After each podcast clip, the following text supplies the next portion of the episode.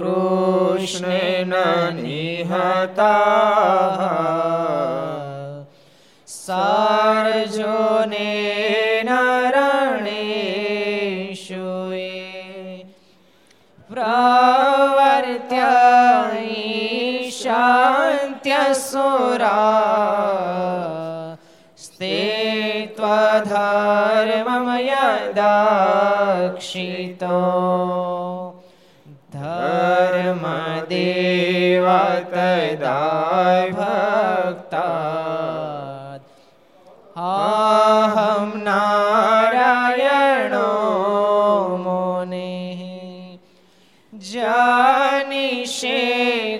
કૌશલે દેશે. ભૂમોહિ સમગો દ્વિજ. મુનિશાપનૃતાં પ્રાપ્તા.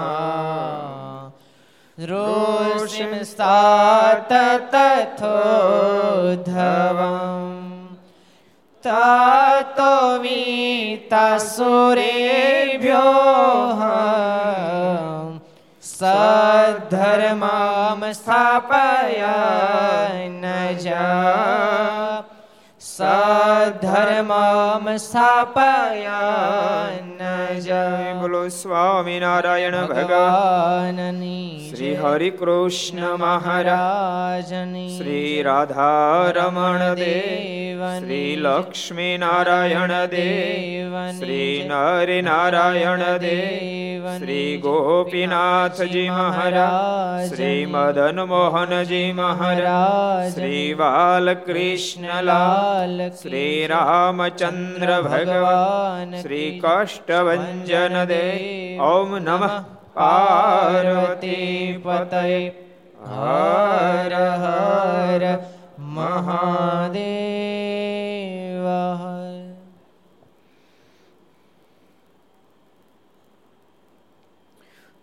સર્વાવતારી ઈષ્ટદેવ ભગવાન સ્વામિનારાયણ મહાપ્રભુની પૂર્ણ કૃપાથી એમના સાનિધ્યમાં તીર્થધામ સરદારના આંગણે વિક્રમ સંવત બે હજાર છોતેર અધિક આસો સુધી દસમી શનિવાર તારીખ છવ્વીસ નવ બે હજાર વીસ ઘર સભા અંતર્ગત શ્રી હરિચરિત્ર ચિંતામણી લક્ષ ચેનલ કર્તવ્ય ચેનલ સરદાર કથા યુટ્યુબ લક્ષ યુટ્યુબ કર્તવ્ય યુટ્યુબ ઘર સભા સરદાર યુટ્યુબ વગેરેના માધ્યમથી ઘેરે બેસી ઘર સંબંધ લાભ લેતા સર્વે ભાવિક ભક્તો જાદા કહીને જય સ્વામિનારાયણ, જય શ્રી કૃષ્ણ, જય શ્રી આરામ, જય હિન્દ, જય ભારત.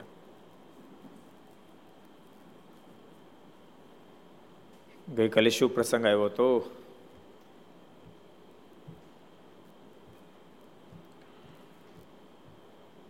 બધાને ખબર છે, માટે કોઈને પૂછવું નથી.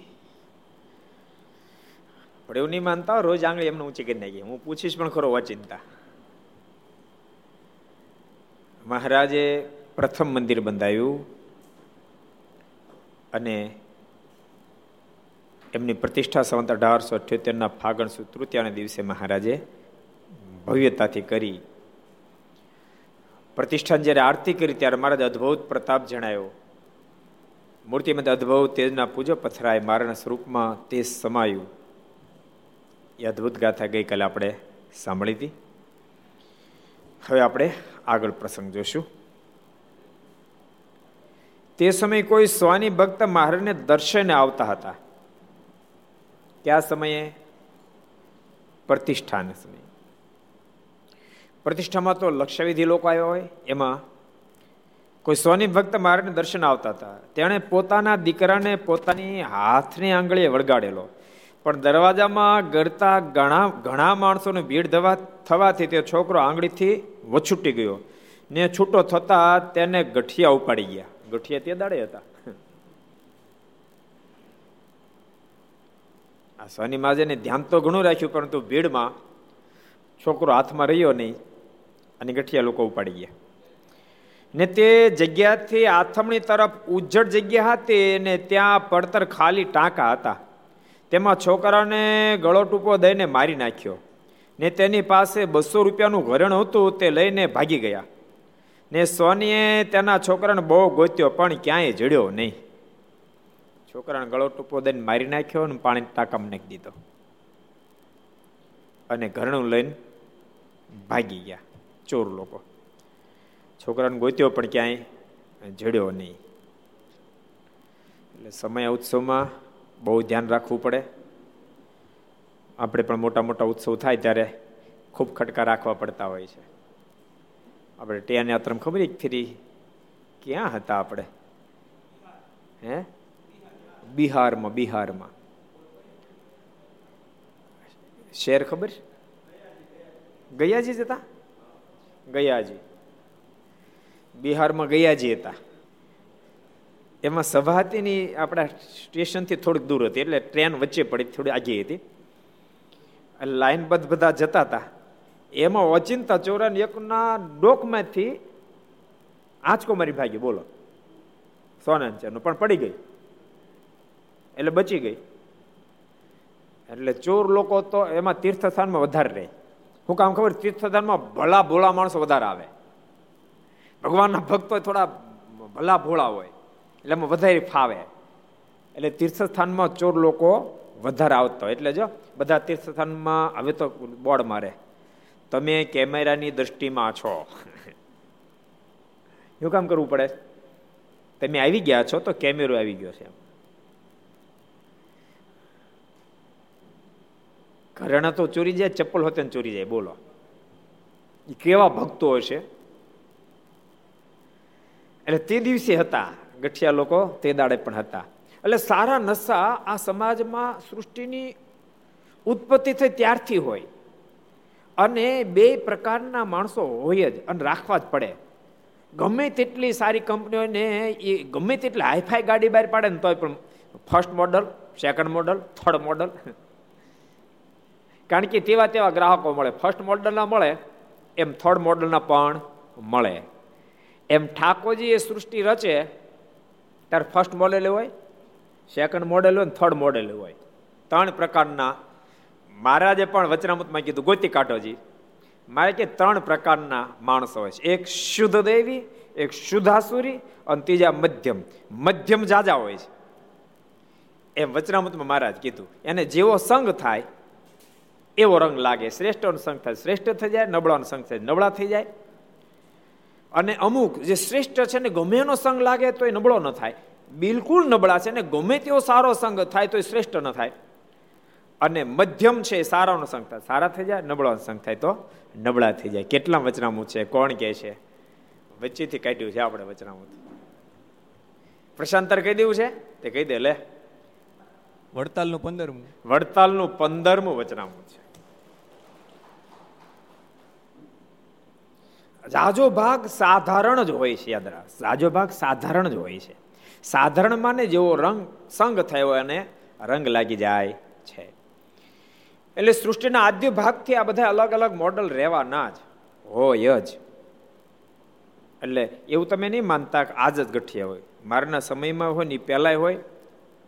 કૃષ્ણ અવતારમાં પણ ગઠિયા હતા અને રામ અવતારમાં પણ ગઠિયા હતા. અને નૃસિંહ અવતારમાં પણ ગઠિયા. ગઠિયો, હિરણ કશું ગઠિયો માણા હતો.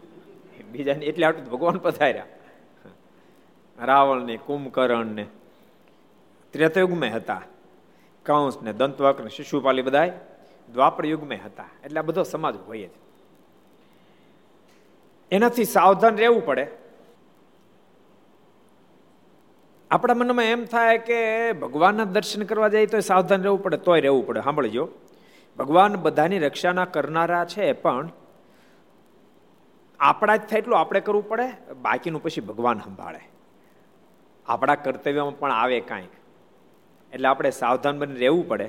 સાવધાન બની રહ્યા પછી આખું પાછું થયું હોય તો ઠાકોરજી રક્ષા કરે. જો આ ભગત પોતાના દીકરાને આંગળે પકડી લઈ જતા હતા, તેમ છતાં એ ભીડમાં છોકરો છૂટો પડી ગયો. એમાં ગઠિયા લોકો ઉપાડી ગયા. મોટા સમય અમદાવાદમાં એમાં એમાં એમાં પહેલો ઉત્સવ હતો. મોટો પ્રતિષ્ઠા પહેલો મહોત્સવ, એટલે બધા લોકોને ખૂબ ઉત્સાહ હોય, એટલે ખૂબ બધા ભક્તો આવ્યા હોય. ભીડે, અને તમને ખબર ને, આપણો દેશ તો શ્રદ્ધાવાન દેશ. ભગવાનના દર્શન કરવાને તાલાવેલી જાગે, પછી બીજાને થાય હોય, થાય, આપણને દર્શન થઈ જાવ જોઈએ એ અમદાવાદ પ્રતિષ્ઠામાં જે ઘટના તમે કદાચ સાંભળી છે મહારાજે દરવાજા બંધ પહેલા પ્રતિષ્ઠા બધી કરે. દરવાજા ખુલ્યા. અન માણસોને બે દિને દોટ મૂકી. અને એ વખતે ધોળકાથી મહાનંદ મહેતા આવેલા. એ કચડાઈ ગયા. એની માથે કેટલાય માણસો ઉપરથી વી ગયા. પણ એને માથે માણસો જ્યારે જતા, ત્યારે મહારાજે એની પીઠને એટલી મજબૂત કરી કેટલાય માણસો ઉપરથી વ્યા ગયા. તેમ છતાંય પણ મહાનંદ મહેતાની મહારાજે રક્ષા કરી. આમ તો જીવન પર્યંત પરમાત્મા રક્ષા કરે તો જ થાય એવું છે. એમાં અત્યારે તો દુનિયા એવી છે, ઝડપી દુનિયા. નીકળ્યા પછી ઘેરે પાછા આવશું કેમ? એ પ્રશ્નાર્થ છે. કારણ કે એટલી બધી ટ્રાફિકો છે ચારે બાજુ વાહનોની ભીડ હોય, કોણ ક્યારે ભટકાડીને યોજાય કાંઈ ખબર ન પડે. એટલે પહેલાં તો ઘરની બહાર નીકળતા ભગવાનને પ્રાર્થના કરી એ કૃપાનાથ, તમે સાથે સાથે રહેજો. પછી ઘેરે પાછા લાવો તોય ભલે. અને ઘેરે પાછા ન લાવો તો વાંધો નહીં, પણ સાથે ને સાથે રહેજો. તો સાથે ને સાથે અક્ષરધામમાં લઈ જાજો, પણ આપ સાથે ને સાથે રહેજો. એટલે ઘર, ઘરથી બહાર નીકળતા પ્રત્યેક વ્યક્તિએ, ઘર સભા જેટલા આપણે બધાને કહું છું, પ્રથમ ભગવાનને ઘરથી બહાર નીકળતા દંડોત પ્રણામ કરવા, પરમાત્માને પ્રાર્થના કરી, કૃપાનાથ, મારી સાથે ચાલો. અને બહાર તમે જઈ આવ્યા ને ઘેરે આવી ગયા તો ભગવાનને પગે લાગી. લાંબા કાળ માટે ગયા, દંડુટ પણ કરવા. થોડીક વાર પાછા આવે તો પગે લાગી. ભગવાનને કેવું કૃપાનાથ, આપનો આભાર. મને પાછો આપ જ લઈ આવ્યા. ભગવાનનો સતત સંબંધ રાખવો અતિ આવશ્યક છે. અહીંયા ગઠિયા લોકો ઉપાડી ગયા. મારી અને છોકરાને ટાકામાં નાખી દીધો. ઘરેણા બધા લૂંટ લીધા અને બધા ભાગી ગયા એ સોની બિચાર પોતાના છોકરાને ખૂબ ગોત્યો. પછી તે ક્યાંય જડ્યો નહીં. પછી તે રોતો રોતો શ્રીજી મહારાજ પાસે આવ્યો. ત્યારે મહારાજે તેને છાનો રાખીને કહ્યું, તારો દીકરો આવશે. તો ચિંતા ન કરી. તારો દીકરો આવશે. પણ ઘરેણું નહીં આવે. મારે અગાઉ કીધું, ઘરેણું નહીં આવે. જો, ભગવાન ધાર તો ઘરેણું પર લાવી દે. એ ધાર લાવી દે. અહીંયા મારે કહ્યું ઘરેણું નહીં આવે. એક વણિક પરિવાર આ પ્રતિષ્ઠામાં જ આવેલા. અને એ વખતે એના છોકરાને પણ બહુ અમીર માણસ હતા. એના છોકરાને ચોર લોકો લઈ ગયા. એને જીવતો પાણી ઘરેણા ચોરીને જીવતો ટાંકામાં નાખી દીધો. પણ પાણી ટાંકો ખાલી હતો. ઉપલું ઢાંકણું તૂટલ હતું. એમાંથી બધું બધી ટાંકો ખાલી બધી ધૂળ અંદર પડેલી. એટલે અંદર ઢોરો થઈ ગયેલો. આને બિચારે આખો દિવસ ગોત્યો પોતાનો છોકરા પર છોકરો ક્યાંય જીડ્યો નહીં. ચિંતા કરવા માંડ્યો. સભામાં જ્યારે આવ્યા એટલે મારે કીધું કેમ ભગત ચિંતામાં છો? એટલે પડખેવાળા કીધું, મહારાજ, એનો છોકરો કોક લઈ ગયું છે. એને ઘરેણા ઘણા પહેર્યા હતા મારા હાથમાં નથી આવ્યો. એટલે બહુ દુઃખી છે. મારે કે, ચિંતા નહીં કરી, તારો છોકરો જીવતો છે કે. છોકરો આવી જશે ને, ઘરણા આવી જાય બે કીધું. છોકરો આવી જશે ને, ઘરણા આવી જાય મહારાજ કહ્યું પાણીનો ટાંકો છે ને, અહીંથી ગોમતી ગામ બાદ જાઓ, ને જમણા પાણીનો ટાંકો છે. એ પાણીના ટાંકાની અંદર તમે ડોક્યું કરજો ત્યાં ઓલી ધૂળ ધરી છે, એમને ઢોરો થઈ ગયો છે, એના પર છોકરો બેઠો છે નિરાતે એટલે તમે જાઓ, છોકરાને લઈ આવો. અને મહારાજ કે કાલ બપોર થાય પહેલા ઘરેણા આવી જાય એટલે ત્રણ ચોર લોકો લઈ ઘરેણા લઈને ભાગ્યા. વહેલા બાજુ ગયા. ત્યાં પહેરો હતો પકડી લીધા. અને ગામમાં લઈ ગયા ને. એ વખતે જયસંગભાઈ એના પ્રમુખ હતા, મુખી હતા ગામના. એને બોલાવ્યા, પૂછ્યા, ઘરેણા ક્યાંથી? તો કે, અમે ઘડાવા ગયા હતા તો તમારો આ ડ્રેસ અને ઘરેણા બે સેટિંગ નથી થતું. આ કપડાં પહેરે ફાટડ પહેર્યા છે. અને ઘરેણા એટલા બધા કિંમતી તમે સોની કરાવી ગયો એ સેટ થતું નથી સાચું બોલો? અને જયસંગભાઈ ધમકી દીધી અને ધમકી દઈને લાકડી હાથમાં લીધી. ઓલો ચોર કે ભાઈ સાહેબ મારતા નહીં. બોલો, ક્યાંથી લાવ્યા? એટલે એને વાત કરી કે આવી રીતે એક એક વણિકના છોકરાને ઘરેણા પહેર્યા હતા. એને ટાંકમ નાખી દીધો અમે અને ઘરેણા ચોરીને લાવ્યા છીએ. એટલે જયસંગભાઈ એ ઘરેણા લઈ અને આવ્યા અમદાવાદ. મારા સભા પર બેઠા હતા. જયસંગભાઈ જ્યાં પ્રવેશ કર્યો, ત્યાં મારે પેલા વણિક ભગત કીધું, જો તમારો છોકરો આવી ગયો, જો ઘરેણા આવ્યા કે. જયસંગભાઈ ઘરેણા લાવો, આમના સાહેબ દો એટલે ભગવાન ધારે બધું જ કરે. પરમાત્મા ધારે તો પૂર્ણ ઐશ્વર્ય પ્રતાપ પણ દેખાડે અને ક્યારેક માનુષિક ચરિત્ર પણ પરમાત્મા કરે. બધું જ ભગવાન કરી જાણે. આના અહીં બે છોકરાનો પ્રસંગ. ભગવાન મરેલાને જીવતા કેમ લાવ્યા? એવી એવી ભાગવત ભાગવતમાં કથા તને કઈ ખબર છે એવી કોને ખબર છે? કોણ કે છે? બે નું કહેવાનું છે. એકનું કહી દો પેલા હાલો. પીછે બીજાને કહેજો. મોરલી મનોહરદાસજી કયો જી? એકનું કયો તમે? હાલો બીજાને બીજાને પૂછશું આપણે. સાંદીપની ઋષિના દીકરા. ગુરુપુત્રને ગુરુપત્રીની અપેક્ષાથી ભગવાન લઈ આવ્યા. બીજાની તો મને એમ છે બહુ ઓછા ને કદાચ કોઈની ખબર નહીં. બીજા ઘણા લઈ આવ્યા. હાલો કોણ કહે છે? એટલું મેં તમને હળવું કરી નાખ્યો. ઘણા ને તને સાગર ખબર છે? બહુ કહેવાય. એટલે કહી દે ત્યારે. ભગવાન અને અર્જુન ચાર ઋષિના ચાર દીકરાઓને લેતા આવ્યા. દ્વારકાની અંદર બ્રાહ્મણના દીકરાને અર્જુને પ્રતિજ્ઞા કરી હતી હું પાછા લાવી દઈશ. અને પછી ભગવાને એને મદદ કરીને ઘોડાને રથને બધું દિવ્ય કરીને ભૂમાપુરુષના લોકમાંથી લઈ આવ્યા. એ લઈ આવ્યા. મેં મેં ત્રીજું ધાર્યું હતું. હા ત્રીજું કયો હાલો. સત્સંગ સાગર કયો હાલો. એમના ભાઈઓને, દેવકીના પુત્ર. હા, એમના છ ભાઈઓને લઈ આવ્યા. જ્યારે નારજી આવીને જ્ઞાન આપ્યું, વસુદેવ દેવકીને કે આ તમે જેને તમારો પુત્ર મળો, તમારો પુત્ર નથી, આ તો સ્વયં પરમેશ્વર છે. માયાનો પડદો પડે એટલે એમ મને મારો પુત્ર છે. આ સ્વયં પરમેશ્વર છે. અને માં દેવકીને જ્યારે જ્ઞાન થયું, ત્યારે માં દેવકીએ વિનંતી કરી, કૃપાનાથ, મારા પર કૃપા કરો. તમે જ્યારે પરમેશ્વર છો, ત્યારે કંસે તમારા છ ભાઈને મારી નાખ્યા એના મારે દર્શન કરો માટે એને લાવી આપો ને એના દર્શન મને કરાવી દો ને. અને ભગવાને દેવકીજીના છ એ છ દીકરાના મા દેવકીને દર્શન કરાવ્યા હતા. એટલે પરમાત્મા તો કરતુમ, અકર્તુમ, અન્યથા કરતુમ. અને ચોથું કહું, હિત કરતુમ. પરમાત્મા ચોથું હિત કરતુમ છે. કરતુમ, અકર્તુમ પરમાત્મા કરતા બધું પરમાત્માથી જ થાય છે. તેમ છતાંય અકર્તા છે. અકર્તુમ. બધું કરતા હોવા છતાંય પણ નિર્લેપ છે, અકર્તુમ. પોતે પોતાના હાથમાં કાંઈ રાખતા નથી. કોઈક કોઈક આને ખાતું, કોઈ આને ખાતું, કોઈ આને ખાતું, માટે અકર્તા છે. કર્યા પછી નિર્લેપ છે, માટે પરમાત્મા અકર્તા છે. અન્યથા કરતા પણ પરમાત્મા છે. કોઈ ન કરી શકે. એ પરમાત્મા કરી શકે, અન્યથા કરતા છે. અને હિત કરતા પણ પરમાત્મા છે. આ હિત કરતા સમજો બધાથી ગહન છે. આપણને તો આપણે નક્કી કર્યું એમ થાય તો હિત કરતા મનાય. સમજાણું? તેમ છતાં હિત કરતા મનાય. તમારા મનમાં થાય તલ નો થાય કેમ હિત કરતા માનવા?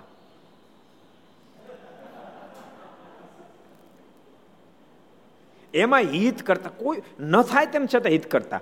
રખે ને મને કાંઈ પ્રાપ્તિ થાય, પણ મને બંધનનું કારણ બનવાની હોય, તો આપણને ક્યાં ખબર છે?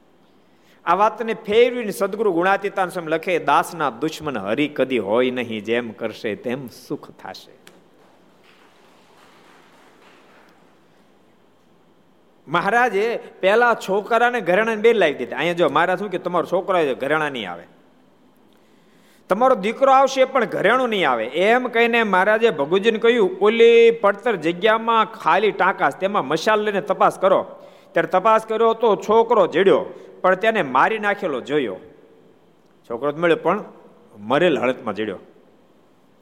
ભગુજીએ મહારાજ પાસે જઈને કહ્યું, હે મહારાજ, એ છોકરો તો મરી ગયો છે, મારા છોકરો છે, પણ છોકરો મરી ચૂક્યો છે. ત્યારે મહારાજ બોલ્યા એ તો એને મૂર્છા આવી હશે માટે એને અહીં લાવો. મહારાજ કેમ ન મરી જાય. મૂર્છા આવી છે અહીં લાવો. પછી તે છોકરાને મહારાજ પાસે ઉપાડી લાવ્યા. ત્યારે મહારાજે તેના બાપને સોંપીને કહ્યું, આને લુગડા ઓઢાડીને ઢાંકી મૂકો. એ સવારે બોલશે. મહારાજ કે, તમે ચિંતા નહીં કરતા. આને વસ્ત્ર ઓઢાડીને ઢાંકી મૂકો. સુડાઈ દો. આ સવારે છોકરો બોલશે. પછી તે સોનીએ તેમ કર્યું એટલે તે છોકરો સવારે બેઠો થયો. સવારમાં છોકરો જાગૃત થયો.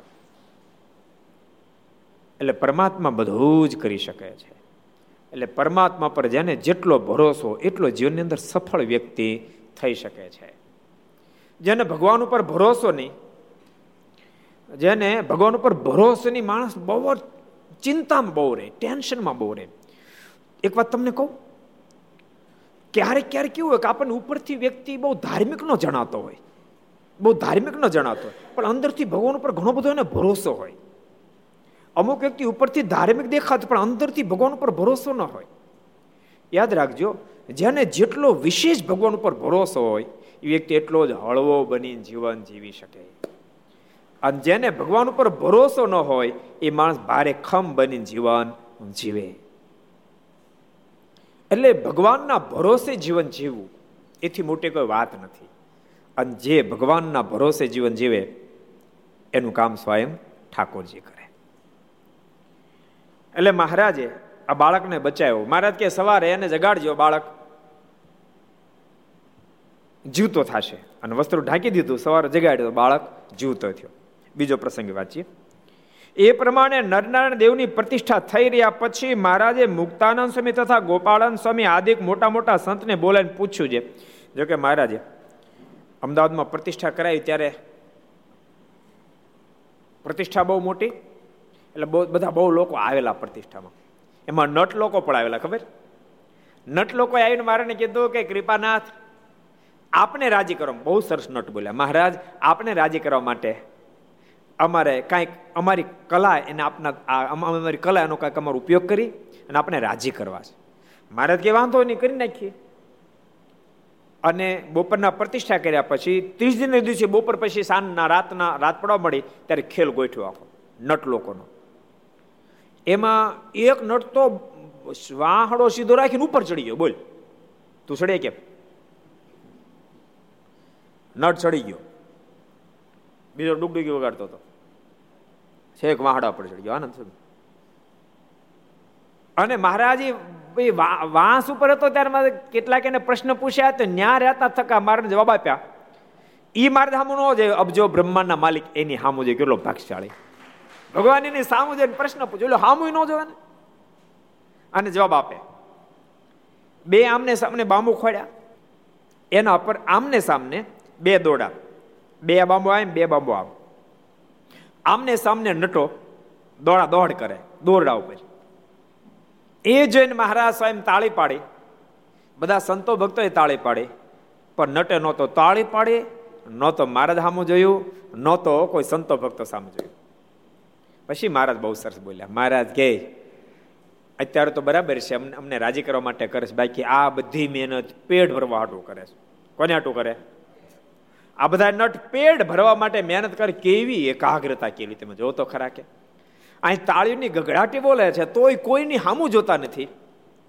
મહારાજ કે, પેટ ભરવા માટે એ મહેનત કરે તો આટલી એકાગ્રતા છે. હે સંતો, હે ભક્તજનો, તમે તો સત્સંગની અંદર મુક્તિને માટે પ્રવેશ કર્યો છે, તો તમે આવી એકાગ્રતા રાખીને અમારું ભજન કરજો, અમારું ધ્યાન કરજો. નટનો કાર્યક્રમ જ્યારે પૂરો થયો, નટો બધા મારને પગે લાગવા માટે આવ્યા. મહારાજ કે મેં તમારા ઉપર રાજી બહુ થયા. શું તમને આપીએ? ત્યારે નટો બધા હાથ જોડી કીધું, કૃપાનાથ આ બહુ જો રાજી થયા હોત, તો અમને પ્રતિતિ પૂર્ણ આવી ચૂકી છે કે આપ સ્વયં પરમેશ્વર છો, તો માલિક અમારું કલ્યાણ કરશો મહારાજ ઓર રાજી થયા. અને ઓર રાજી થઈને મહારાજે એને વસ્ત્ર આભૂષણો આપ્યા, કોઠારીને કેવડાવ્યું કોઠારી, આ બધા નટોને ધન આપો સારી પેટ અને બધાને સારી પેટ ધન પણ આપ્યું. જો કે હજી પ્રતિષ્ઠા થઈ હતી, પછી તમને ખબર છે? પછી ને મહંત કોને બનાવ્યું, કોને ખબર છે? મંદિર આખું હોપ્યું. કોને હોપી દીધું મહારાજે? કોણ કે છે? સાધુ જનદાજી તમને ખબર છે? તે કહી દઈ લો. લગભગ તો ખોટું જ કહે છે તેમ છતાં કહી દો.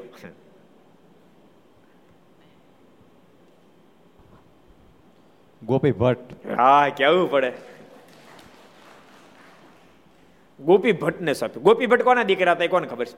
ગોપી ભટ્ટ દીકરા કોના હતા? એ કોને ખબર છે? અર્જુનભાઈ ને કેવું છે કહી દો ત્યારે. વાહ, વિશ્વંભર ભટ્ટના દીકરા વિશ્વંભર ભટ્ટ કોણ હતા પછી? એ તો કોને કેવું છે કઈ? વિશ્વ વિશ્વંભર ભટ્ટ કોણ? કેવો નાખજે દાદા? આત્માનંદ સ્વામી. ભગવાન સ્વામિનારાયણના ગુરુ, રામાનંદ સ્વામી, એમના ગુરુ આત્માનંદ સ્વામી. એ વિશ્વંભર ભટ્ટ. એમના દીકરા ગોપી ભટ્ટ. મહારાજ બધું સોંપી દીધું અને પછી તો મહારાજ આવતા રહ્યા. પણ ગોપી ભટ્ટને મંદિર મળતા સાથે થોડા સમય બરાબર પછી બે ફામ થઈ ગયા, બે ફામ થઈ ગયા. હાવ મનનું ધાર્યું કરે, કોઈને સાંભળે એને સંતો કાંઈ સીધું લેવા જાય, પાર્ષદો કાંઈ સીધું લેવા જાય, તોડી નાખે સંતો પાર્ષદોને. અને કોઈ વસ્તુ પદાર્થ, ભક્તો બધા લાવે, તો બધું ઠાકોરજી ધરાન બધું ઘેરું પાડી જાય. હાહાકાર મચાઈ દીધો. અને સંતો ભક્તો ને આમ બેફામ રીતે એની સાથે વહીવટ કરે. થોડા દે હરખું રહ્યું, પછી હરખું રહ્યું નહીં.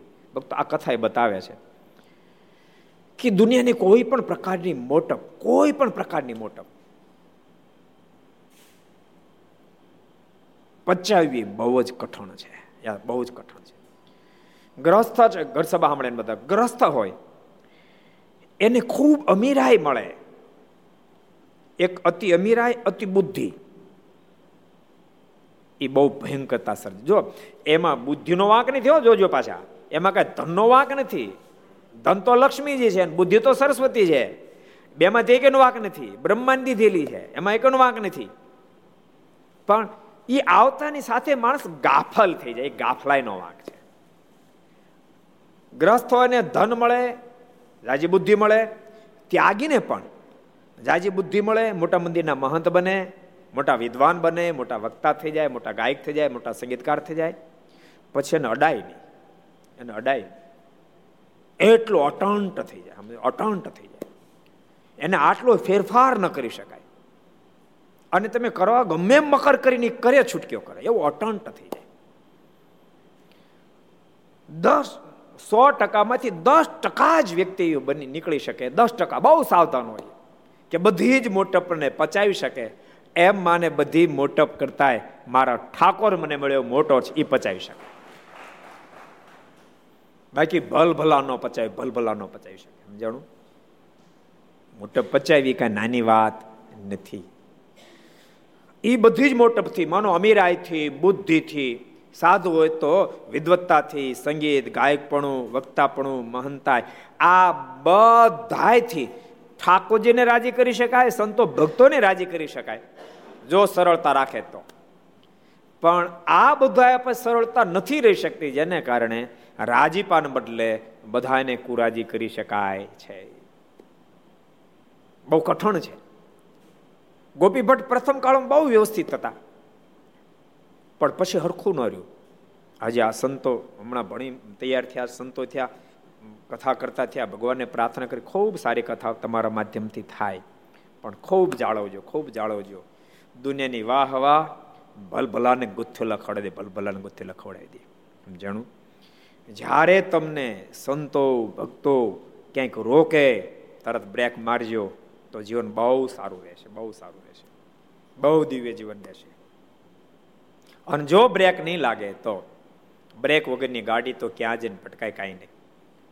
ગોપીનાથ ભટ્ટ બેફામ થઈ ગયા, બેફામ થઈ ગયા. સંતો, પાર્ષદો, હરિભક્તોને ગમે તેવો વ્યવહાર કરે. થાકી ગયો, સમાસ થાકી ગયો. મારા સારંગપુર બિરાજતા હતા. અને અમદાવાદથી ભક્તો આવ્યા, ફરિયાદ લઈને. મહારાજ કે, અમદાવાદ કેમ હાલે મહારાજ, મંદિર તો બહુ અદભુત નિર્માણ થયું. કૃપાનાથ, કહીએ રહી નથી. ગોપી ભટ્ટ એટલા બધા બેફામ થઈ ગયા. કૃપાના સંતો ભક્તો ન સાંભળે, હરિભક્તો ન સાંભળે. અને માલિક, ઈ મંદિરના ઘુમટમાં ઢોલિયો નાખીને હુવે. અને એના ઘોડિયા છોકરાના ઘુમટમાં રાખે. અને મહારાજ આખો દાડો છોકરા કિકિયારી બોલાવે. અને એ પોતે હુતા હુતા નકરા ઓર્ડર જ કરે. બેફામ થઈ ગયા છે.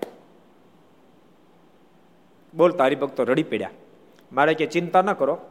મહારાજે પત્ર લખ્યો.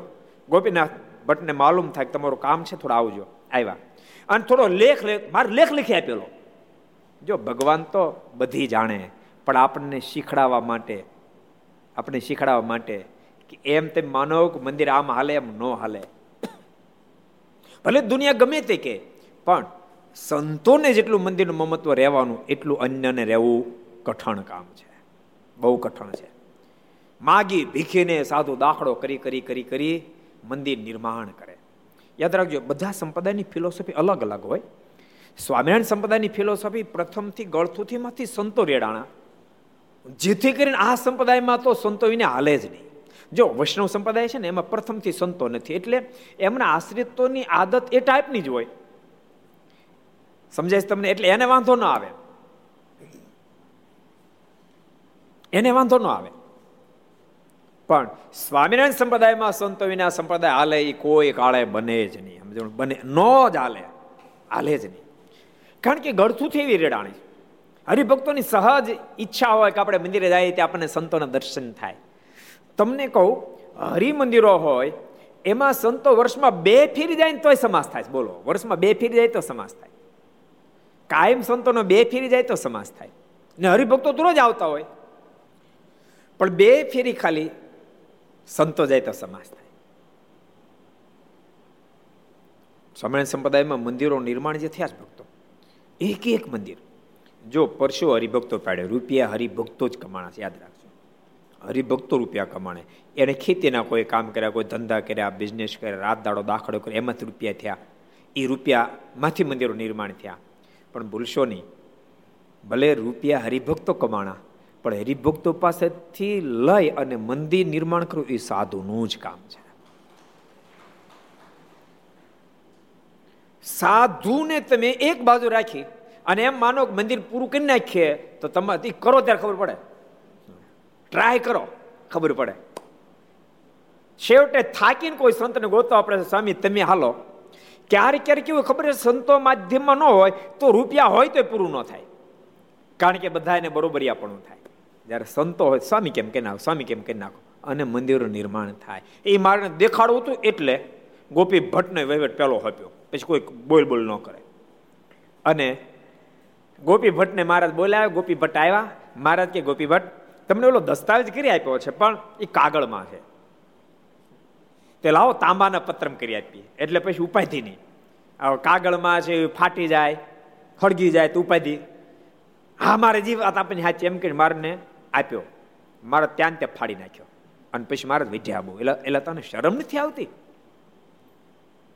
મારા સંતોની સામે બોલતા તને શરમ નથી આવતી? મેં એટલા માટે તને નિમ્યો હતો. મારા મનમાં એમ કે તું સંતો ભક્તો એને બધાને રાજી કરીશ એટલે તને લીડર બનાવ્યો હતો. જા તારા છોકરા લઈને તાર જાવ ને વહી જા કહેવાય. અને મારે કાઢ મૂક્યા. એમ સંપ્રદાયનો ઇતિહાસ કહે છે. અને પછી વાસુદેવાનંદ બ્રહ્મચારીને મહારાજે સોંપ્યું, મહારાજ, કે આજ પછી તમે આગળ વધજો અને તમે સત્સંગનું કાર્ય કરજો. અમદાવાદનો પ્રસંગ છે. એટલે પ્રતિષ્ઠા વખતે ઘણા બધા ઘણા બધા પ્રસંગ બન્યા. મહારાજ અમદાવાદ જયારે બિરાજતા હતા ને એ વખતે પ્રતિષ્ઠા પૂરી થયા પછી, હવે સંતો ભક્તો તો પ્રતિષ્ઠા નહીં થાય કેટલા બધા આનંદમાં હોય. આપણા મંદિરમાં પાંચ ફેરી આરતી થાય, ધૂન, ભજન, કીર્તન. બાજુમાં ઓલા ભોયારામને બીજું કે તરગાળા. એ લોકો રહેતા નજીકમાં. મહારાજ પાસે ફરિયાદ કરવા આવ્યો. મારે ને કે આ તમારા સાધુ કે પાંચ ફેરી તો આ ઘંટ ને બેલ ને બધું વગાડે છે અને ધૂન ને કીર્તન હખ નથી લેવા દેતા કે? કુવાન નથી દેતા. થોડીક વાર મહારાજ સાંભળ્યા. પછી મહારાજ કે તમને કહેતા શરમ નથી આવતી? અમારા સંતો તો દિવસે આરતી કરે છે, રાત્રે દસ વાગ્યા સુધી ભજન કરતા હોય. એમાં તમને ઉપાય થાય. તમને તમને ખબર તમે આખી રાત ગામને નથી હોવા દેતા. તમે જ્યાં ખેલ ભજાવા જાઓ ને આખી રાત ઠેકડા મારો. એનું જરા તમે, તમને કાંઈ થતું નથી. અને અહીં ફરિયાદ કરવા માટે આવ્યા. ત્યારે પેલા તરગડા બધા કહે તો અમારે માતાજીની આજ્ઞા હોય ને, એટલે અમે બધું કરતા હોય. ત્યારે ભગવાન સ્વામિનારાયણ કે તમને માતાજીની આજ્ઞા છે, તો આ બધા સંતોના બાપની આજ્ઞા છે. કે એટલે કરે છે. કે માટે તમારી અરજી સ્વીકારવામાં આવતી નથી, એમ કહીને મારે રજા આપી દીધી. અને ઓલા બોલાવીને જતા રહ્યા. એટલે ઘણા ભક્તો સર્જન જ્યાં પણ થાય, ત્યાં બહુ બધા વિક્ષેપો હોય જ. વિક્ષેપથી ડરે કોઈ સર્જન ન કરી શકે. સહન ન કરી શકે કોઈ દી, સર્જન ન કરી સહને કરવું પડે વિક્ષેપોની સામે લડવું પણ પડે, એ સર્જન કરી શકે. એવું મહારાજ આપણને દેખાડી રહ્યા છે. બાકી પોતે તો પરમેશ્વર છે. એ ધારે ચપટી વગાડતા બધું નિર્માણ કરે, પણ એમ કરે નહીં. ક્યારેક બહુ જરૂર પડે તો ઈશ્વર વાપરે ન તો બિલકુલ એક શ્રેષ્ઠ મનુષ્યની જેમ વર્તન કરી અને ભગવાન કાર્યો કરે. એટલે મહારાજે ભવ્ય પ્રતિષ્ઠા કરીને ત્યારબાદ ત્રીજની પ્રતિષ્ઠા કરી.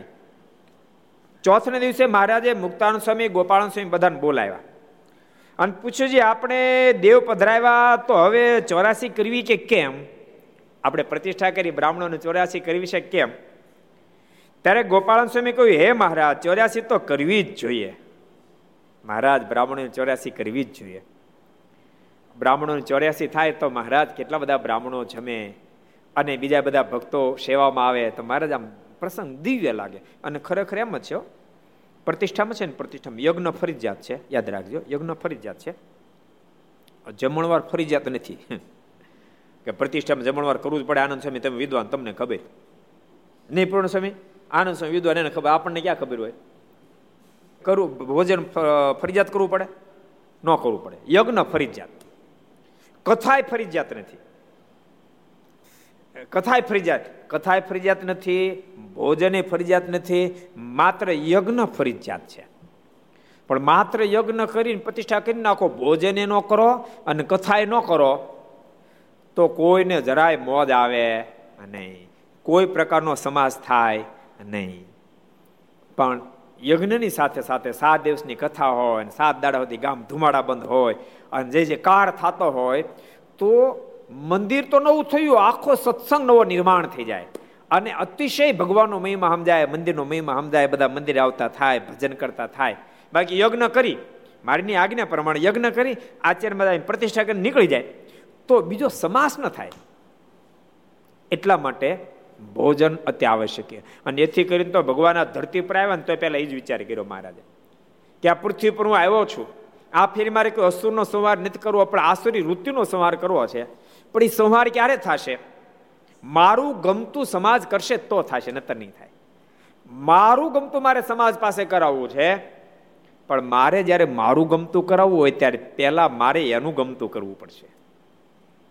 અને યાદ રાખજો, તમારે કોઈ પણને તમારું ગમતું કરાવવું હોય તો થોડુંક એનું ગમતું કરતા શીખવું જ પડે.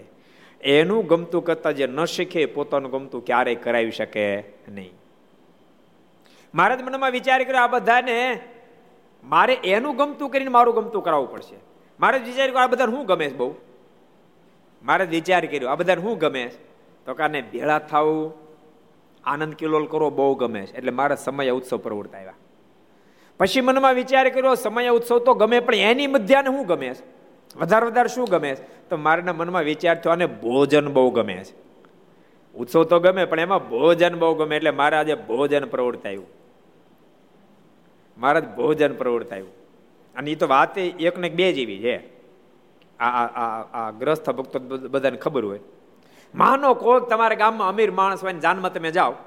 હવે જાન ઠાઠ માઠ વાળી હોય તમે જ્યાં માંડવ્યા જાય ત્યાં ઠાઠ માઠ બધો હોય, સરસ મંડપ નાખ્યો હોય ને ભવ્ય સ્વાગત થાય, બધું થાય. ખામું ભવ્ય નીકળે. પણ જમવા બેહો તો બાજાર રોટલા અડધની ડાળ પીરસી તો પડતા કેમ થાય? હે? મજા આવી જાય ને? આખી મોજ મારી જાય ને? મોજ મારી જાય. એને બદલે મંડપ પોહાયો નાખે, સમજાણું? પણ થાળી સરસ આવી જોઈએ. માણસને ભોજન બહુ ગમે છે. એટલે મહારાજે વિચાર કર્યો, ભોજન કરાવવું નહીં તો દુનિયામાં ક્યાંય શાકના ઉત્સવ ભર્યા છે.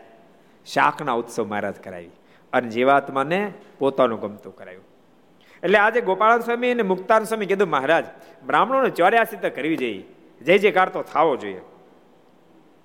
ને ન કરો તેટલું અધૂરું કહેવાય. મહારાજ જો ન ચોર્યાસી થાય તો અધૂરું ગણાશે. ત્યારે મહારાજે બ્રાહ્મણ બોલાવીને કહ્યું, અમારે આખા શહેરની ચોરાસી કરવી છે. મારા ચોથને દિવસે વહેલા બ્રાહ્મણ બોલાવ્યા કીધું કે અમારે આખા શહેરમાં, શહેરના બ્રાહ્મણોની ચોર્યાસી કરાવી છે. અમદાવાદ શહેર.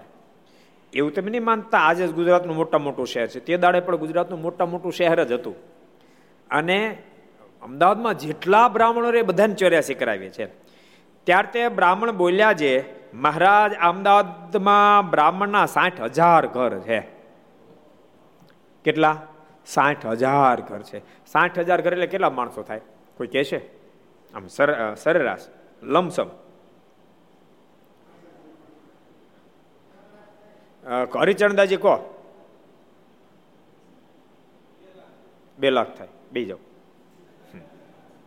હવે કોને કેવું છે? એ આપણો વિભાગ ને આનો વિભાગ. કયો નાખી દાદા પાંચ ગુણવાન રે તો કેટલા થાય? ત્રણ લાખ. અત્યારે ત્રણ લાખ થાય તીધી છ લાખ થતા.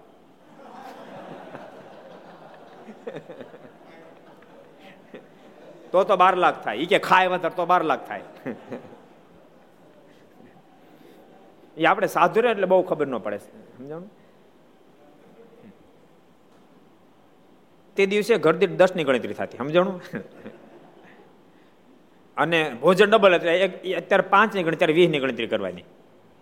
વીસની ગણતરી કરો સાઠ છે એટલે કેટલા થાય? સાઠ હજાર હતા એટલે કેટલા થાય? કેટલા કેટલા માણસો થયા? એટલે ગણિત આવડે છે કે નહીં? છદું બાર બાર લાખ. બોલો. બાર લાખનું ભોજન કરાવવાનું. અને પાછું ચોથનો દિવસ થઈ ગયો હતો. આવતીકાલે મહારાજ કે આપણે બ્રાહ્મણ ચોર્યાસી કરાવી શું કે છે? પોપડાતા.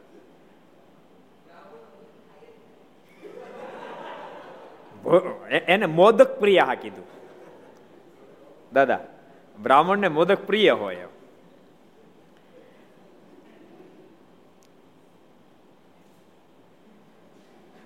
અમદાવાદમાં બ્રાહ્મણોના સાઠ હજાર ઘર છે. એક દિવસમાં સામગ્રી ક્યાંથી મેળવો છો? આગળ એક શુદ્રાજસિંહ નામે રાજા થયો હતો. તેણે કાંકરિયા તળાવનું ભર્યું કર્યું ત્યારે ચોરાસી કરાવવા સારું. છ મહિના સુધી સીધાનો સામાન ભેળો કર્યો હતો.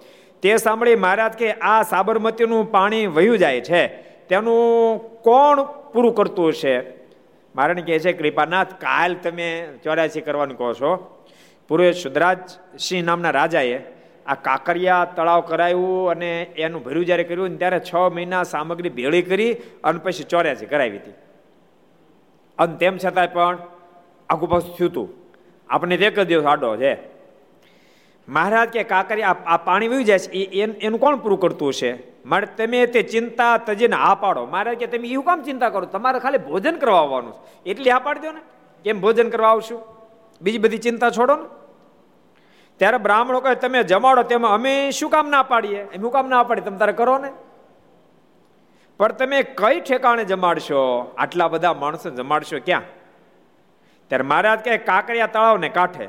ત્યારે બ્રાહ્મણો કહે, ત્યાં તો તડકો માથે પડશે ની કીડી મકોડી હશે ને જનાવર પણ ઉડતા હશે. ત્યારે મહારાજ કહે, તે દિવસ આકાશમાં વાદળા છાય દેશું.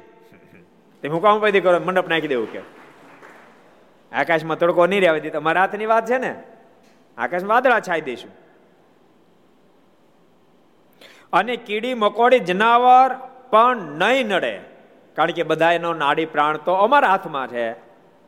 અમે કીડી નહીં આવવા દઈએ તમે કોમ વધી કરો તમે હા પાડી દો ત્યારે બ્રાહ્મણોએ હા પાડી. બધા બ્રાહ્મણોને લીડર અહીંયા નથી લખ્યું, પણ બીજી જગ્યાએ લખ્યું, દેવદત્ત નામના બ્રાહ્મણ હતા. મારે પહેલાં બહુ બધી એમ કીધું કે મારે આમ થશે આમ થશે આમ થશે. મારે કે તમે ચિંતા છોડો, તમે હા પાડી દો. દેવદત્તે હા પાડી. મહારાજ કે તમે એમ કહેતા હતા, અમદાવાદની અંદર સાઠ હજાર ઘર છે. અમદાવાદમાં સાઠ હજાર ઘર છે, પણ માત્ર અમદાવાદની આજુબાજુના પ્રાંતમાં ઠેર ઠેર જ્યાં બ્રાહ્મણોની વસ્તી છે, ત્યાં ત્યાં જઈને આમંત્રણ આપો. અને એ પણ બ્રાહ્મણોના ચોર્યાસી મહારાજ ક્યાં જોઈન્ટ કરી દેવાના છે. અને બધા બ્રાહ્મણોને ઠેર ઠેર આમંત્રણ મહારાજ અપાયું. અને પછી મહારાજ કે, હજી આપણે વાત જ થઈ છે. દામોદર શેઠને બધાને બોલાવી કે આપણે વાત જ થઈ છે, ચોર્યાસી કરવી છે. તમે બધા વેપારીઓ ફટાફટ નીકળો. અને જ્યાં જ્યાં માલ મળે છે, ત્યાં સોદો કરી આવો.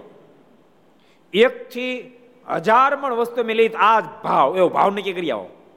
જો આ વ્યવહાર માર્ગ માર્ગ બતાવ્યો. તેમ ભાવ બધે નક્કી કરી આવો અને હુંથી નિમિત્ત થોડો થોડો રૂપિયા આપી એક કલાકમાં આખા અમદાવાદ શહેરમાં જેટલા મોટા વેટા વેપારી એને ભાવ નક્કી કરી આવો. અને એમ કહેજો, આ ભાવ માલ લઈશું, વધશે પાછો આપશું. મારે કે જાઓ નક્કી કરી આવો.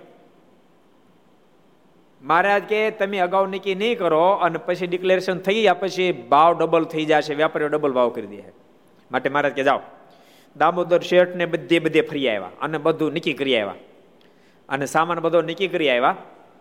સામાન બધો આવ્યો. હજુ પાંચમનો ઉત્સવ કરો છે મારને. ત્રીજની પ્રતિષ્ઠા કરી. ચોથની સવાર છે. બ્રાહ્મણો બધા ફરીને કહેવા માંડ્યા પણ મહારાજ આ ચોથ છે. અને પછી માનો કે અમે બધી આમંત્રણ આપી અને તમે ન પહોંચી વળો તો અમારા નાક કપાય. અને અમારા બ્રાહ્મણો પછી અમને હક ન લેવા દે કે તમે લીડર થયા હતા મવડી થયા હતા અને પછી ખોટે ખોટા ધક્કા ખવડાવ્યા. ત્યારે મહારાજ કે આપણે લેખ કરો, લેખ કરાવ્યા. મહારાજ કહે કે એમે બ્રાહ્મણોની ચોર્યાસી કરાવીએ. અને બ્રાહ્મણોની ચોર્યાસી કરાવીએ અને ગમે તેટલા બ્રાહ્મણો આવે એને અમે પૂરતું જમણવાર પૂરું પાડશું. વાસણ તમે લેતા આવવાના. રસોઈ તમારે બનાવે નહીં આજ બપોર પછી પાંચ વાગે બધાએ વાસણ પોતપોતાને લઈને પહોંચી જવાનું છે. અલગ અલગ ચોખા કરાવશું. મહારાજ કે, અમે જો ભોજન તમને પૂરું ન પાડી શકીએ, તો ભોજનનો જે ખર્ચ એક એક વ્યક્તિને થાય, એટલા બધાને અમારે રૂપિયા આપીને છૂટા કરવા. બરાબર? કન્ફર્મ તો કન્ફર્મ. મહારાજ કે તમે જો ન આવ્યા, તમે જમવા ન આવ્યા, તો તમે લખો. જે ખર્ચ ન હો અમે સીધું બગાડ્યું હોય, એ બધા રૂપિયા તમારા આપવા. આમને પાકું લખાણ કરાવે તારે, મારું કામ કાચું ન હોય. એટલે દુનિયા કે સ્વામિનારાયણ છેતરાય નહીં. સ્વામી નારાયણ નો છેતરાય, સ્વામિનારાયણ પોતે છેતરાય. મારે પાકું લખાણ કરાવ્યું બધું સીધું આવી ગયું. ઓલા લોકો બધા ચાર વાગ્યા પછી આવવા માંડ્યા. ત્યાં તો મહારાજ હજારો સંતો ભક્તો લઈને કાંકરીએ પહોંચી ગયા. પોતે મહારાજ માણકી પર સવાર, મહારાજ પોતે દેખરેખ રાખે. અને આમ કામ કરો, આમ કરો મહારાજ દાદા માર્ગદર્શન આપતા જાય. અને જો જોતા બધી સફાઈ બફાઈ બધું કમ્પ્લીટ કરી નાખ્યું. આ બાજુ વેપારીઓને ત્યાં વેપારીઓને મોકલ્યા જ નથી, ગાડા ભરી ભરી સીધું મળ્યા અને મળ્યા થડકલા મારે કે અલગ અલગ જે થડકલા મરાવજો. કારણ કે અલગ અલગ ચોકાઓ થશે બ્રાહ્મણોના. અલગ અલગ થડકલા મરાવ્યા. એમાં દામોદર શેઠ આવીને મારે કીધું, મારા બીજું બધું સીધું તો સારું મળે, પણ ઘઉં સારા નથી મળતા. મહારાજ ઘઉં જેવા નથી. મહારાજને કે મહારાજ, આમાં તો હજાર મણ ઘઉં જેમ છે. અને ઘઉં હારે કે મળે એવા નથી. મારે કે ચિંતા છોડો, ગાડા આવી ગયા છે. કોઠ ગામથી મારે કે પચાસ ગાડા ઘઉંના ભરીને આવ્યા છે. જાઓ ને વળાવ, લેતા આવો. મારે કે પણ મારે મારે કે ઉગમને દરવાજા ત્યાં ગાડા ભરીને ઊભા છે. અને દામોદ શેઠ વાગે ગયા, પચાસ ગાડા હારે બંધ ઉભેલા. કે તો કોઠ ગામથી આવ્યા. કેમ તો ઘઉં કોને મોકલ્યા? શેઠે મોકલ્યા છે. અને હજાર ગાડા ઘઉંના ઘઉંનો ઢગલો કરાયો અને પછી એ ગાડા વળાવ્યા. એ લોકોને મનમાં થયું કે આ પચાસ ગાડા એ કરે આવ્યા ક્યાંથી? અમુક અમુક હોય ને અમુક એ જોવા ગયા. ગાડા જાય કે એક ગાડું નમળે કારણ કે સાહેબ મારે શેઠ બીને આપી ગયા. અને સ્ત્રી ભક્તોને મહારાજ કામ સોંપી દીધું. મહારાજ કહે કે આ બધા ઘઉં છે ને, એક એક સ્ત્રી ભક્તો તમારે જેટલા દળવા એટલા. પાંચ કિલો દળો દસ કિલો, પણ એક એક જણાએ દસ દસ મણ ઘઉં દળાવી દેવાના છે. તમે તમારે માસીને આપો ફઈને આપો, દીકરીને આપો, હાહુ, મજબૂત હાહુને આપો, માને હોય તો. પણ તમારે દસ દસ મણ ઘઉં દળાય એને, એનો લોટ કરાવી આપવાનો છે. એમ કેવી પદ્ધતિ? એટલે આપણા સંપ્રદાયમાં એટલે બહુ જ તે દાડાથી ઉત્સવની પદ્ધતિ હાલે. મેં ફેરી કદાચ કીધું હતું બહુ વર્ષો પહેલાં. સત્યાવીસ, અઠ્યાવીસ વર્ષ પહેલાં રાજોડિયામાં આપણે કેસેટ ઉતરતી હતી કીર્તન બધી, પૂર્ણેશ્વર સ્વામીની કેસેટ ઉતરતી હતી. એ વખતે બાપભાઈ, એના હરેશભાઈ અને બાબુભાઈ બે હતા, બે ભાઈ. બે ધામમાં જો કે મારી કૃપા સીધા આવ્યા. પણ વાણિયા હતા. બાબુભાઈ કે કે, સ્વામી, એક વાત તો સ્વામિનારાયણ સંપ્રદાયને આશ્ચર્યકારી છે. મેં કીધું, શું? મને કે, અમે નાના હતા ને ત્યારે અમારે સાઉન્ડનું જ કામ હતું. ત્યારે અમે મૂળ ભુજના હતા. ત્યારે ભુજના મોટા મોટા ઉત્સવ થાય ને અમારું સાઉન્ડ જ આવતું. અમે ત્યારે નાના નાના ત્યારે હજારો માણસો ભેગા થયા, લાખો માણસો ભેગા થાય ને પાંચ પાંચ, દસ દસ હજાર સ્વયંસેવકો હોય. પણ તમારા ઉત્સવમાં એક પણ માણસ નોકર તરીકે ન હોય. બધા સ્વયંસેવકો હોય અને બધા પદ્ધતિસર કામ કરતા હોય. વિનય, વિવેક, સરળતા, નથી ક્યારેક સ્વયંસેવક હોય, પણ એ પદ્ધતિ ન હોય. આનું કારણ ન સમજણ. અમારે કે, અમારા ઉત્સવમાં કે હજાર માણા હોય ને, તો એમાં દોઢસો નોકર રાખવા પડે કે. આમે શેઠિયા માણસો કે વાણિયા એટલે વાણિયા હતા. વાણિયા હુવાળા માણસો કે, સમજાણું? અને આમે એની, એને બુદ્ધિથી રૂપિયા કમાણે કે પરસો એને ઓછો પડવો પડે. બુદ્ધિની, ભાઈ, એ તો જેની પાસે જેવો એ વાપરે. ઠાકોર જેને બુદ્ધિ આપી. એટલે બુદ્ધિથી રૂપિયા ભેગા કર્યા હોય. એટલે એ બુદ્ધિથી રૂપિયા આવ્યા થોડા જ બેઠા રહ્યા હોય. સમજે થોડા બેઠા બેઠા ઓર્ડર કરતા. આગળનું ચેક. હાલ એકચ્યુઅલી લે. એ ઓર્ડર કરતા હોય ઓર્ડરમાં જ રૂપિયા આવતા ઓલો ગુણ ઉશ્કી કે આખો તૂટી જાય તો દોઢસો રૂપિયા મળે. અને આને હા હિસાબ કરીને પંદર હજાર મળે. બોલો. ખુરશીએ બેઠા બેઠા પંદર હજાર કમાય, ઓલો દોઢસો કમાય. એ તો કૃપા. એ ગુણ તો કદી ખાલું બાર દે ઊંચું ન કર્યું હોય.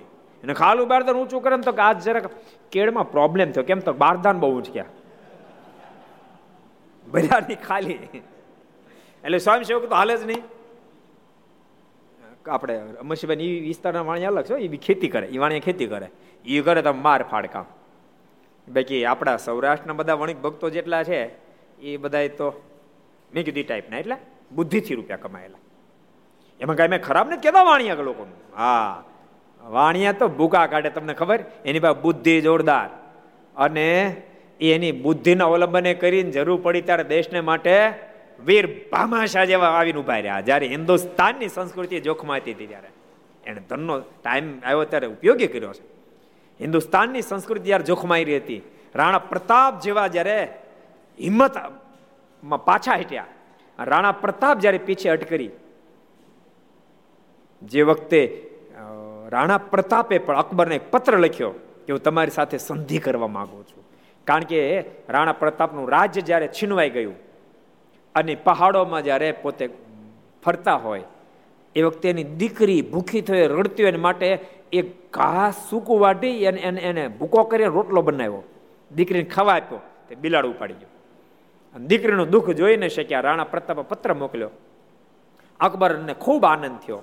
પણ એ વખતે પૃથ્વીરાજ, બિકાનેરના પૃથ્વીરાજ, એને અરાટી થઈ અને એણે રાણા પ્રતાપને પત્ર મોકલ્યો, બાપ પ્રતાપ, તું હિંમત હારી જાસ તો હિન્દુ ધર્મ આખો જોખમાં છે.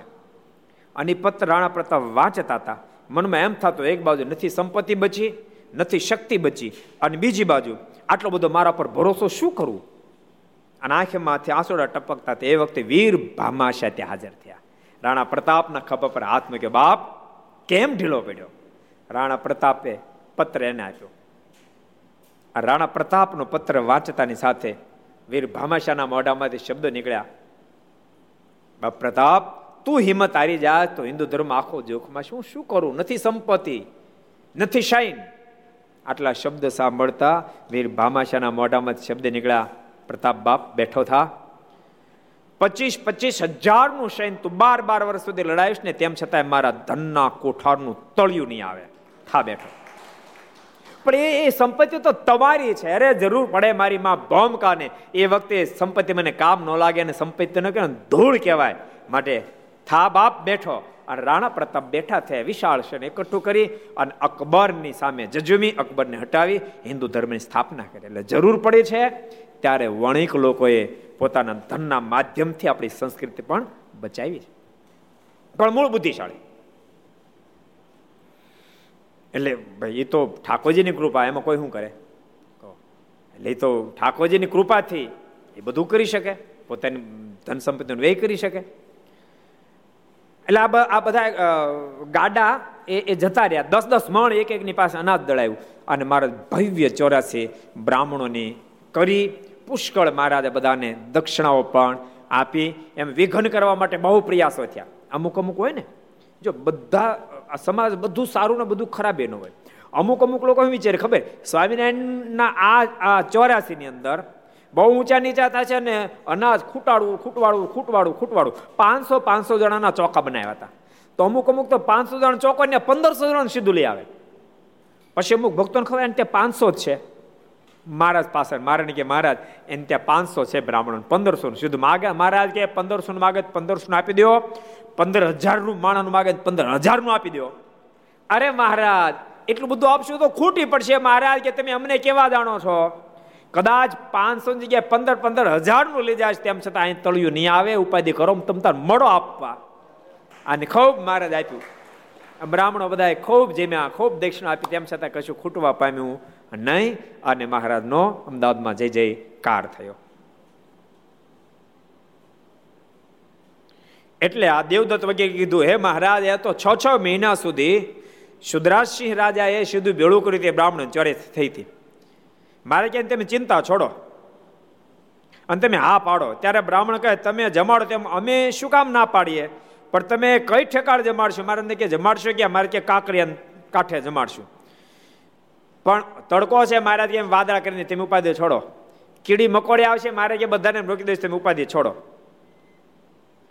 કોઈ જનાવર તમને નહીં નડે ત્યારે બ્રાહ્મણોએ હા પાડી અને લોકો ગયા પછી મહારાજે સીધાના સામાનનું સાટું કરીને ઘી, ગોળ, સાકર, તુવેર દાળ, ચોખા, ઘઉંના લોટના ઢગલા તળાવને કાંઠે કરી દીધા. ને તે વખતે અષ્ટ સિદ્ધિઓએ આવીને વિનંતી કરી, હે મહારાજ, અમારે આ સેવા કર્યાનો જોગ છે. અમે ક્યાંથી ખૂટે? પાંચસો બદલે પંદરસો ના પંદરસો નો આપે પંદર હજાર નો આપે તો અષ્ટ સિદ્ધિઓ મૂર્તિમંત આવી ગઈ. માટે આજ્ઞા કરો, ત્યારે મહારાજે હા પાડી, તેથી તેણે રાતમાં તળાવને કાંઠે સામગ્રીઓના ગંજ ખડકી દીધા. અષ્ટ સિદ્ધિઓ આવીને ગંજ ખડકી દીધા જેને એટલું વાપરું, એટલું ભલે વાપરે અને મહારાજે પ્રથમ મૂર્તિ પ્રતિષ્ઠા ભવ્યતાથી પૂર્ણ કરી એની સાથે આજની કથાને વિરામ. એ શબ્દોની સાથે આવો, આપણે પાંચ મિનિટ પ્રાર્થના સાથે ધૂન કરશું. स्वामी नारायण नारायण नारायण स्वामी नारायण नारायण नारायण स्वामी नारायण नारायण नारायण स्वामी नारायण नारायण नारायण स्वामी नारायण स्वामी नारायण स्वामी नारायण स्वामी नारायण स्वामी नारायण નારાયણ સ્વામી નારાયણ સ્વામી નારાયણ સ્વામી નારાયણ સ્વામી નારાયણ નારાયણ નારાયણ સ્વામી નારાયણ નારાયણ નારાયણ સ્વામી નારાયણ નારાયણ નારાયણ સ્વામી નારાયણ નારાયણ નારાયણ સ્વામી નારાયણ સ્વામી નારાયણ નારાયણ સ્વામી નારાયણ સ્વામી નારાયણ સ્વામી નારાયણ સ્વામી નારાયણ સ્વામી નારાયણ સ્વામી નારાયણ સ્વામી નારાયણ નારાયણ નારાયણ સ્વામી નારાયણ નારાયણ નારાયણ સ્વામી નારાયણ નારાયણ નારાયણ સ્વામી નારાયણ નારાયણ નારાયણ સ્વામી નારાયણ સ્વામી નારાયણ સ્વામી નારાયણ સ્વામી નારાયણ સ્વામી નારાયણ સ્વામી નારાયણ સ્વામી નારાયણ સ્વામી નારાયણ સ્વામી નારાયણ નારાયણ નારાયણ સ્વામી નારાયણ નારાયણ નારાયણ સ્વામી નારાયણ નારાયણ નારાયણ સ્વામી નારાયણ નારાયણ નારાયણ સ્વામી નારાયણ સ્વામી નારાયણ સ્વામી નારાયણ સ્વામી નારાયણ સ્વામી નારાયણ સ્વામી નારાયણ સ્વામી નારાયણ સ્વામી નારાયણ સ્વામી નારાયણ નારાયણ નારાયણ સ્વામી નારાયણ નારાયણ નારાયણ સ્વામી નારાયણ નારાયણ નારાયણ સ્વામી નારાયણ નારાયણ નારાયણ સ્વામી નારાયણ નારાયણ નારાયણ. સ્વામી નારાયણ ભગવાનની જય શ્રી હરિ કૃષ્ણ મહારાજ. શ્રી રાધારમણ દેવ શ્રી લક્ષ્મી નારાયણ દેવ શ્રી નર નારાયણ દેવ શ્રી ગોપીનાથજી મહારાજ શ્રી મદન મોહનજી મહારાજ શ્રી બાલકૃષ્ણ શ્રી રામચંદ્ર ભગવાન શ્રી કાષ્ટભન દેવ ઓમ નમઃ. પાર્વતી પતય હર હર મહાદેવ હર.